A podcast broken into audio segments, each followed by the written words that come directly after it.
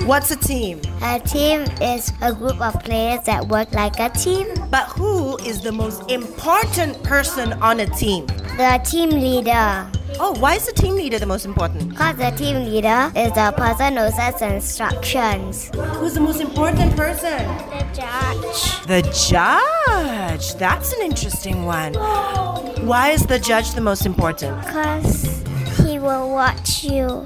Oh, and he watches you and he decides who wins, right? Yes. Who's the most important person in the team? Is the biggest. Oh, the biggest person. But why not the smallest person? I'm sure the small person can be quite strong too. The smaller person don't know. Why not? I know the small people, they can kick really fast sometimes. Oh, yes, and the small person can kick very fast too.